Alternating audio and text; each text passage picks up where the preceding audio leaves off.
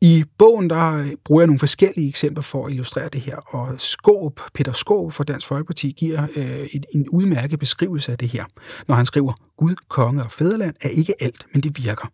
Og det virker langt bedre end kunstige idéer som globalisering, fælles europæisk identitet, multikulturalisme og andre golde skrivebordsprodukter, som er udviklet af abstrakt tænkende mennesker uden sans for det virkelige land. Det her det er typisk modoplysningsidéer. Velkommen til Faglyder, en podcast produceret af Biblioteket Frederiksberg, der giver dig et hurtigt indblik i en ny aktuel fagbog. Mit navn er Andreas Løkke Jensen, og ham du lige hørte tale om Gud, Konge og Fæderland, hedder Andreas Mebus. Andreas er filosof og ekstern lektor ved Syddansk Universitet, og lige nu er han aktuel med bogen Populisme, Slavemoral og Demokrati. Bog, der analyserer populisme i Danmark anno 2020, men så gør det igennem et filosofisk analytisk perspektiv, der blandt andet benytter sig af Nietzsches begreb om slavemoral. Hvad dansk populisme har at gøre med Nietzsche og hans begreb om slavemoral, kommer vi selvfølgelig ind på i samtalen. Men allerførst så har jeg bedt Andreas om at redegøre for, hvad populisme egentlig er for noget.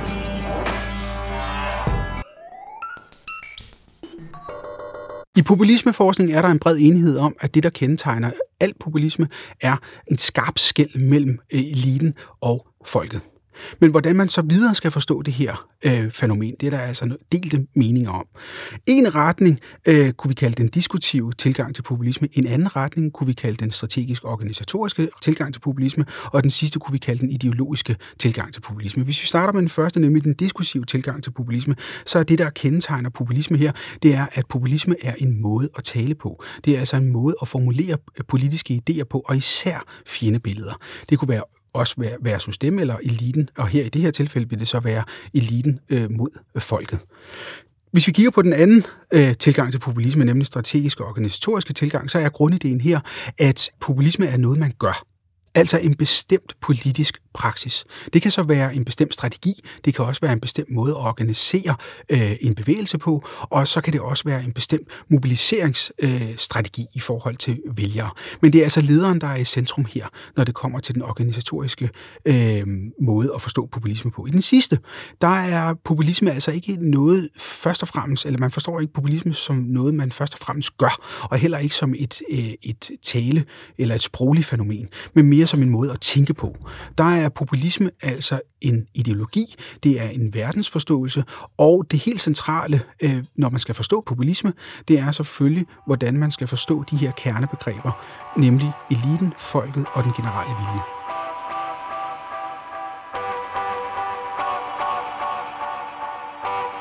Så en ting populismeforskningen altså kan blive enige om, er, at populisme opererer med en dikotomi imellem folket og eliten. Men, som vi skal høre om lidt, så er der ret stor forskel på, hvordan venstre eller højrepopulister forstår begreber såsom folk og elite. Og ifølge Andreas er den højrepopulistiske forståelse af disse begreber særligt problematisk.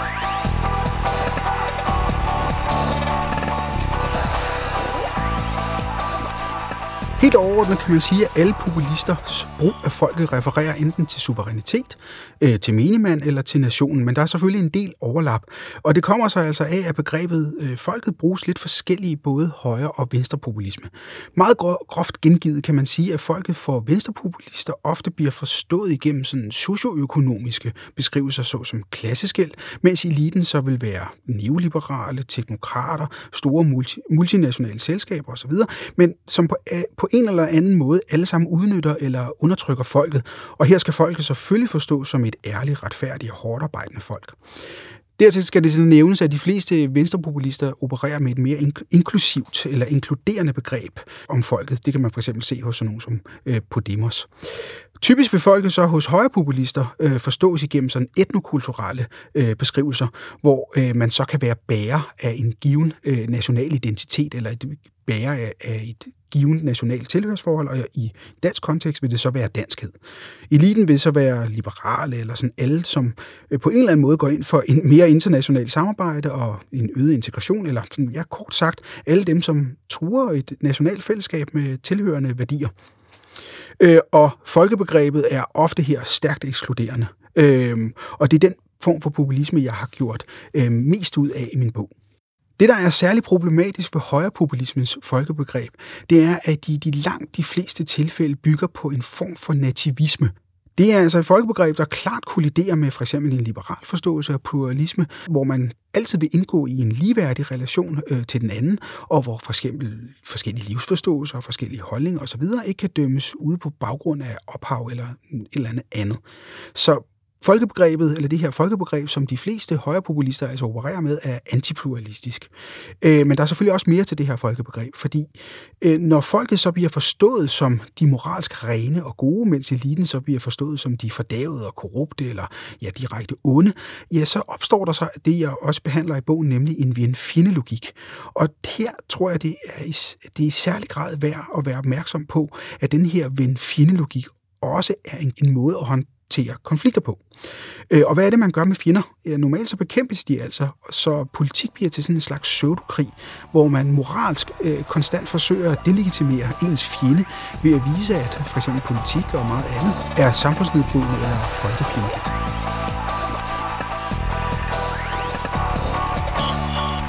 Der er udkommet ganske mange bøger om populisme i løbet af de seneste 10 år. Men det, der gør Andreas bog unik i forhold til nogle af de andre bøger, jeg har læst om emnet, er, at den benytter en filosof som Friedrich Nietzsche og hans begreb om slavemoral i en analyse af populisme i samtidens Danmark. Men hvad har slavemoral og populisme egentlig med hinanden at gøre?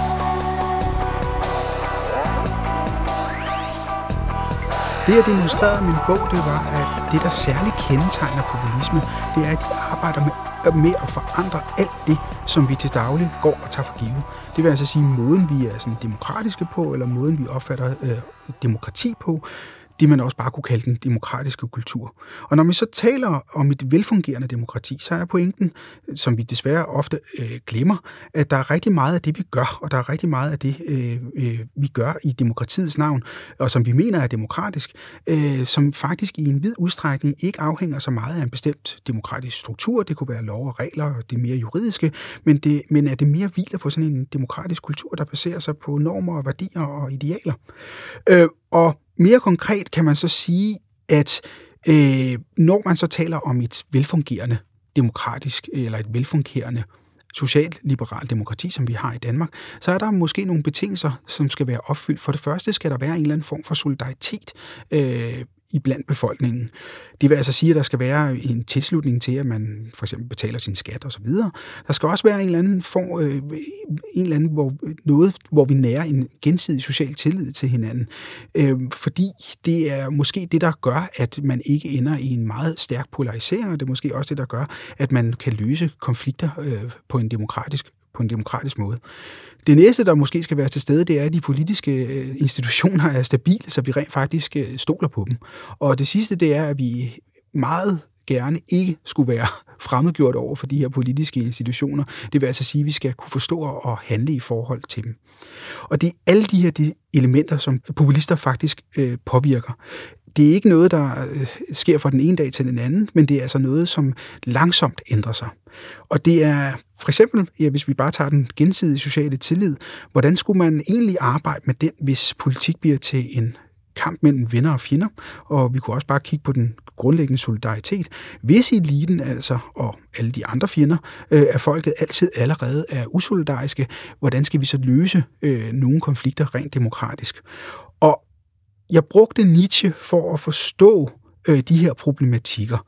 Øh, og mere specifikt brugte jeg hans analyse af slavemoralen og hvordan den fungerer, øh, fordi den giver mulighed for, den giver et blik for, hvordan værdier og normer øh, kan ændre, ændre sig i sådan en vedvarende kamp om definitionsretten.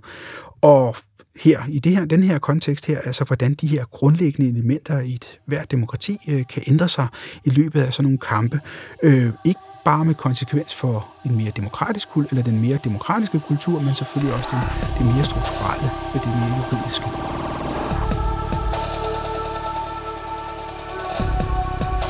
Udover en masse teori, så indeholder populisme, slavemoral og demokrati også en del empiri, der er indhentet igennem et meget grundigt diskursanalytisk og ideologimorfologisk studie af Dansk Folkeparti.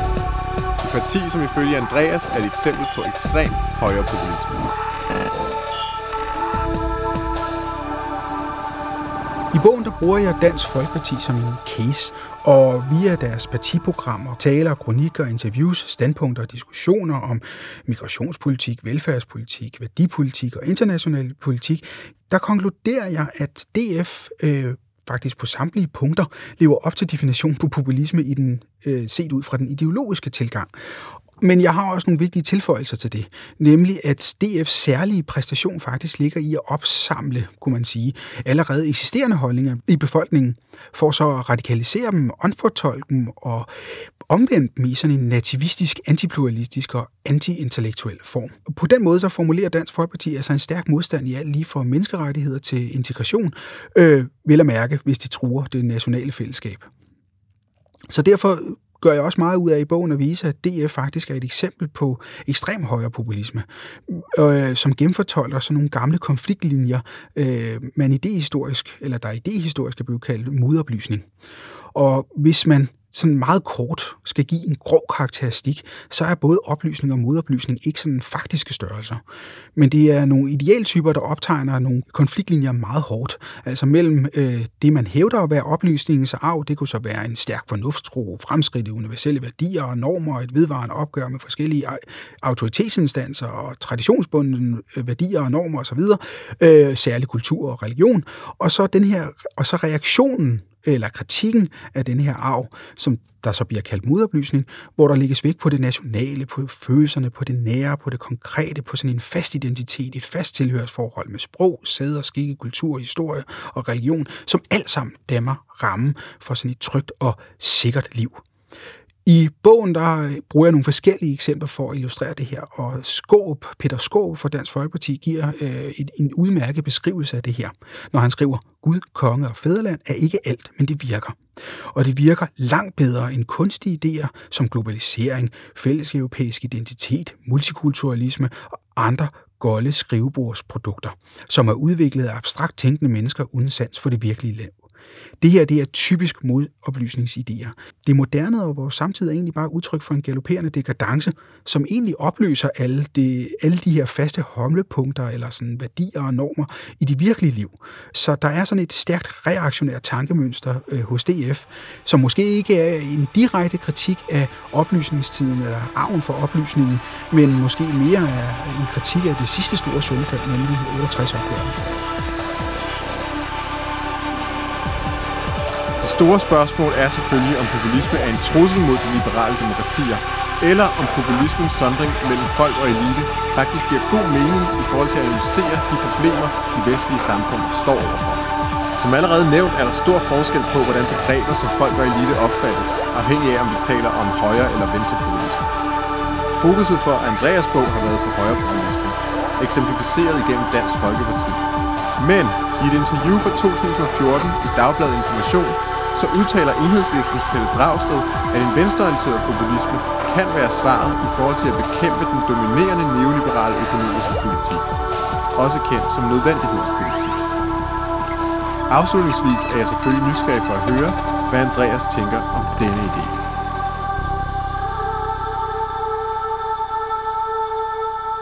De her forskellige tilgange til populisme, som vi allerede har talt om, det er nogle analytiske tilgange til populisme, og de siger ikke så meget om, hvordan man normativt skal vurdere øh, populisme. Og hvis man skal prøve at sige lidt om det, så er der sådan groft sagt to normative måder at anskue populisme på. Den første, det er at se populisme som en trussel mod demokratiet, og den næste er så at se populisme som en eller anden form for korrektiv. Herhjemme vil her, Mogens Hermann Hansens bog, Hvordan for populisme forvrænger demokratiet, øh, være et eksempel på den første position her, nemlig at populisme er en direkte trussel mod demokratiet, men også i den mere sådan, den meget kendte idehistoriker Jan Werner Müller, øh, og hans bog her, Hvad er populisme, vil også være et eksempel på den her første position her. Den anden position, der ser populisme som en slags korrektiv, det vil være den her belgiske politiske teoretiker Chantal Mouffe, øh, og hendes, især i hendes seneste bog fra 2018, nemlig øh, For a Left Populism, øh, hvor hun udarbejder, udarbejder det, man sådan groft sagt kunne kalde en fornyet form for socialdemokratisme, øh, på baggrund af, af af, hvordan populister rent faktisk bedriver øh, politik. Og jeg forstår egentlig Pelle Dragsteds idé om at bruge populisme øh, til noget på i forlængelse af den her position, altså som en sådan slags korrektiv til, til demokrati. Øh, og han nævner jo selv i interviewet, at, at populisme er sådan en strategisk måde at få mobiliseret øh, vælgere på og få øget den demokratiske deltagelse på osv. Og jeg tror egentlig, jeg, jeg tror egentlig forlængelse her af, at man må skælne sådan skarpt mellem populisme, sådan som det bliver brugt i politiske debatter, og så også og så det, øh, populisme som sådan en analysekategori øh, i sådan politologiske eller akademiske arbejder. Ligesom man for eksempel skældner mellem den måde, en religionsforsker arbejder med religionsbegrebet på, og så den her politisering af religionsbegrebet, når det så optræder i diskussioner om integrationer og andet. Ikke?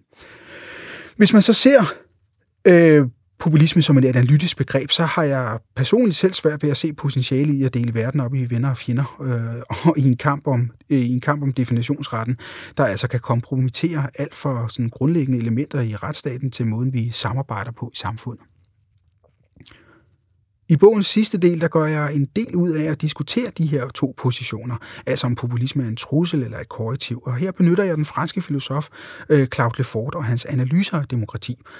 Og jeg tror, jeg er kommet frem til et kedeligt både og svar.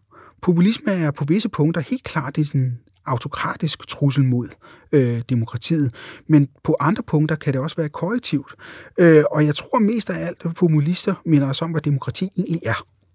Og demokrati er sådan set en skandale, øh, fordi det er en skandale i den forstand, at øh, det er en måde at indrette samfund på, som gør samfundet ubegribeligt, men også ukontrollerbart øh, ved at opløse alle vidshedsmarkører en gang for alle.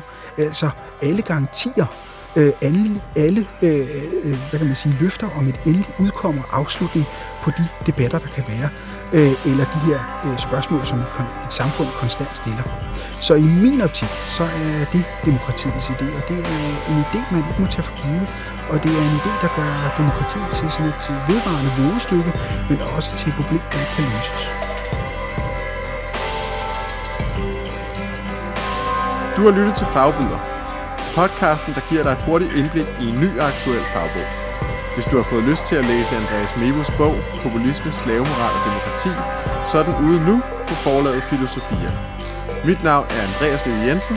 Tak fordi du lyttede med, og på genhør.